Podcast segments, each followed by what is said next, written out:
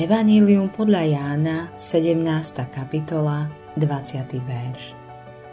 Nie len za týchto prosím, ale aj za tých, ktorí pre ich slovo uveria vo mňa. My, ktorí veríme v Pána Ježiša dnes, sme tiež tak ako aj učeníci predmetom Ježišovej modlitby.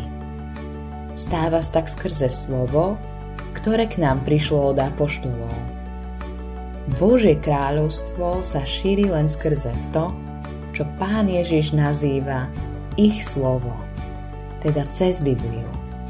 Slova apoštolov to je nová aj stará zmluva. Pán Ježiš otvoril im rozum, aby pochopili písma v starej zmluve.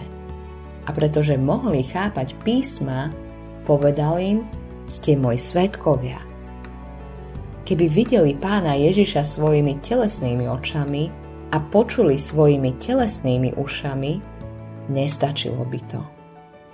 Ale bolo im dané, aby videli pána Ježiša vo svetle Božieho slova. Otec im zjavil svojho syna a preto sa im mohol zjaviť aj pán Ježiš sám.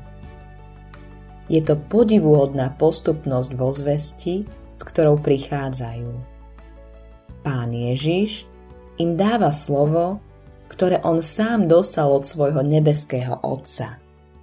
Otcovi hovorí, lebo slova, ktoré si mi dal, dal som im a oni ich prijali a poznali v pravde, že som od teba vyšiel a uverili, že si ma ty poslal.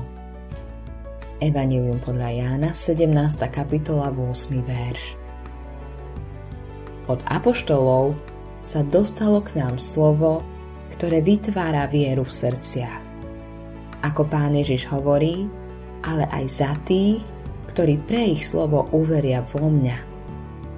Skrze toto slovo máme to, čo vlastnili apoštolovia. Dostávame to isté zjavenie ako oni. Získavame ten istý väčší život, ako prijali oni. Preto sme jedno v Kristovi, jedno s Otcom v ňom, jedno so všetkými, ktorí majú ten istý život vo svojom srdci skrze slovo, ktoré prichádza od Neho. Toto je skutočná jednota kresťanov. Autorom tohto zamyslenia je Eivin Andersen.